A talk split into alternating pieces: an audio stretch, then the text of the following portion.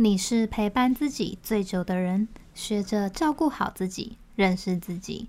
每个人都该成为自己最好的知己。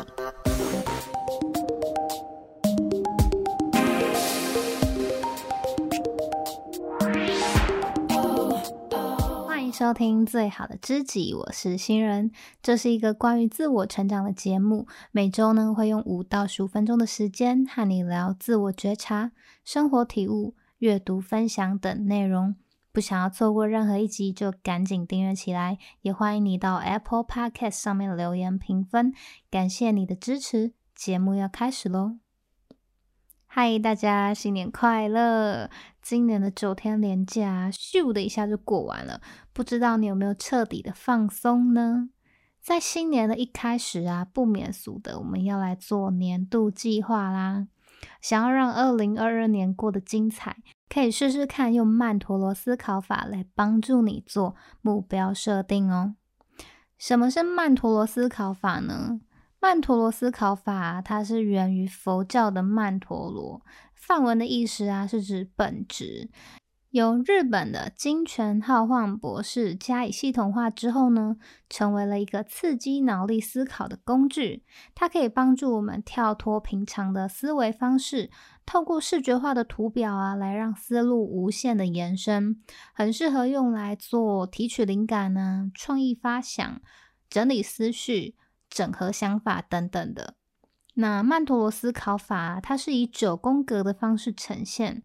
把想要思考的主题呢，放在九宫格的正中央，周围的内容就是你依据这个主题所延伸出来的点子，或者是解决的办法。应用的方式呢，有三种，第一种是放射状，也就是发散式的思考。这种呢，它格子跟格子之间呢，其实是可以不用有关联的，只要你想出来的点子跟中间的主题相关就可以了。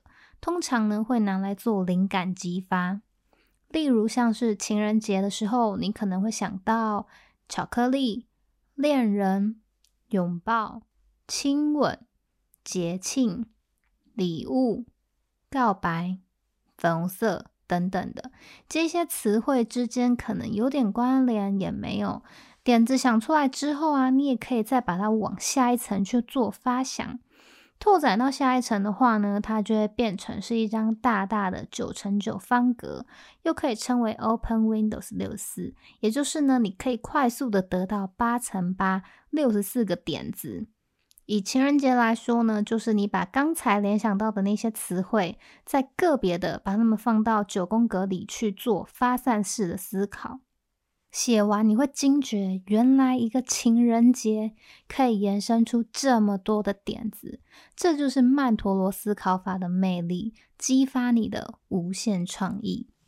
第二个呢是螺旋状，也就是收敛式的思考。螺旋状呢一样是把思考主题放在中间，从下方的格子开始啊，顺时针的依序列出解决办法或是步骤。主要呢是用来整理思绪，厘清自己到目标到底应该要做哪一些事情。例如三个月要瘦两公斤，从下方开始的第一个步骤呢，就是量体重、记录饮食、喝足够的水、保持运动、戒掉饮料零食、晚上八点过后不进食、充足睡眠。最后呢是坚持。当你把这些事项写出来、视觉化之后啊，不止思路会变得清晰，也更知道自己为何而坚持。一旦呢行为偏离轨道，就会更有意识的回调跟校正。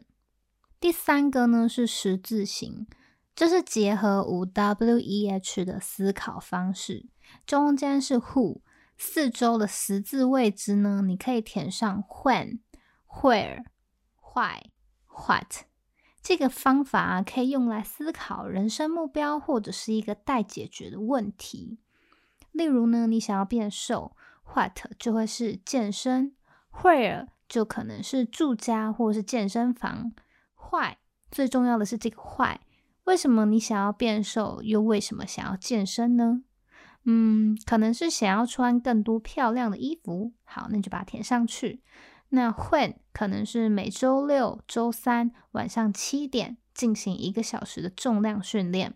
当你把这些格子都填满了，你就会得出一个号，你就会知道该怎么做了。那在我们了解完整个曼陀罗思考法的应用方式，我们要怎么把它套用到自己的年度规划上呢？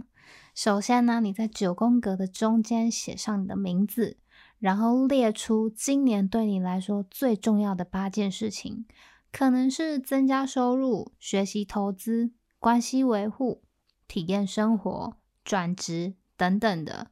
如果不知道该怎么写啊，你也可以从这八个面向去思考，分别呢是家庭、工作、感情、投资理财、兴趣、健康、梦想、进修等等。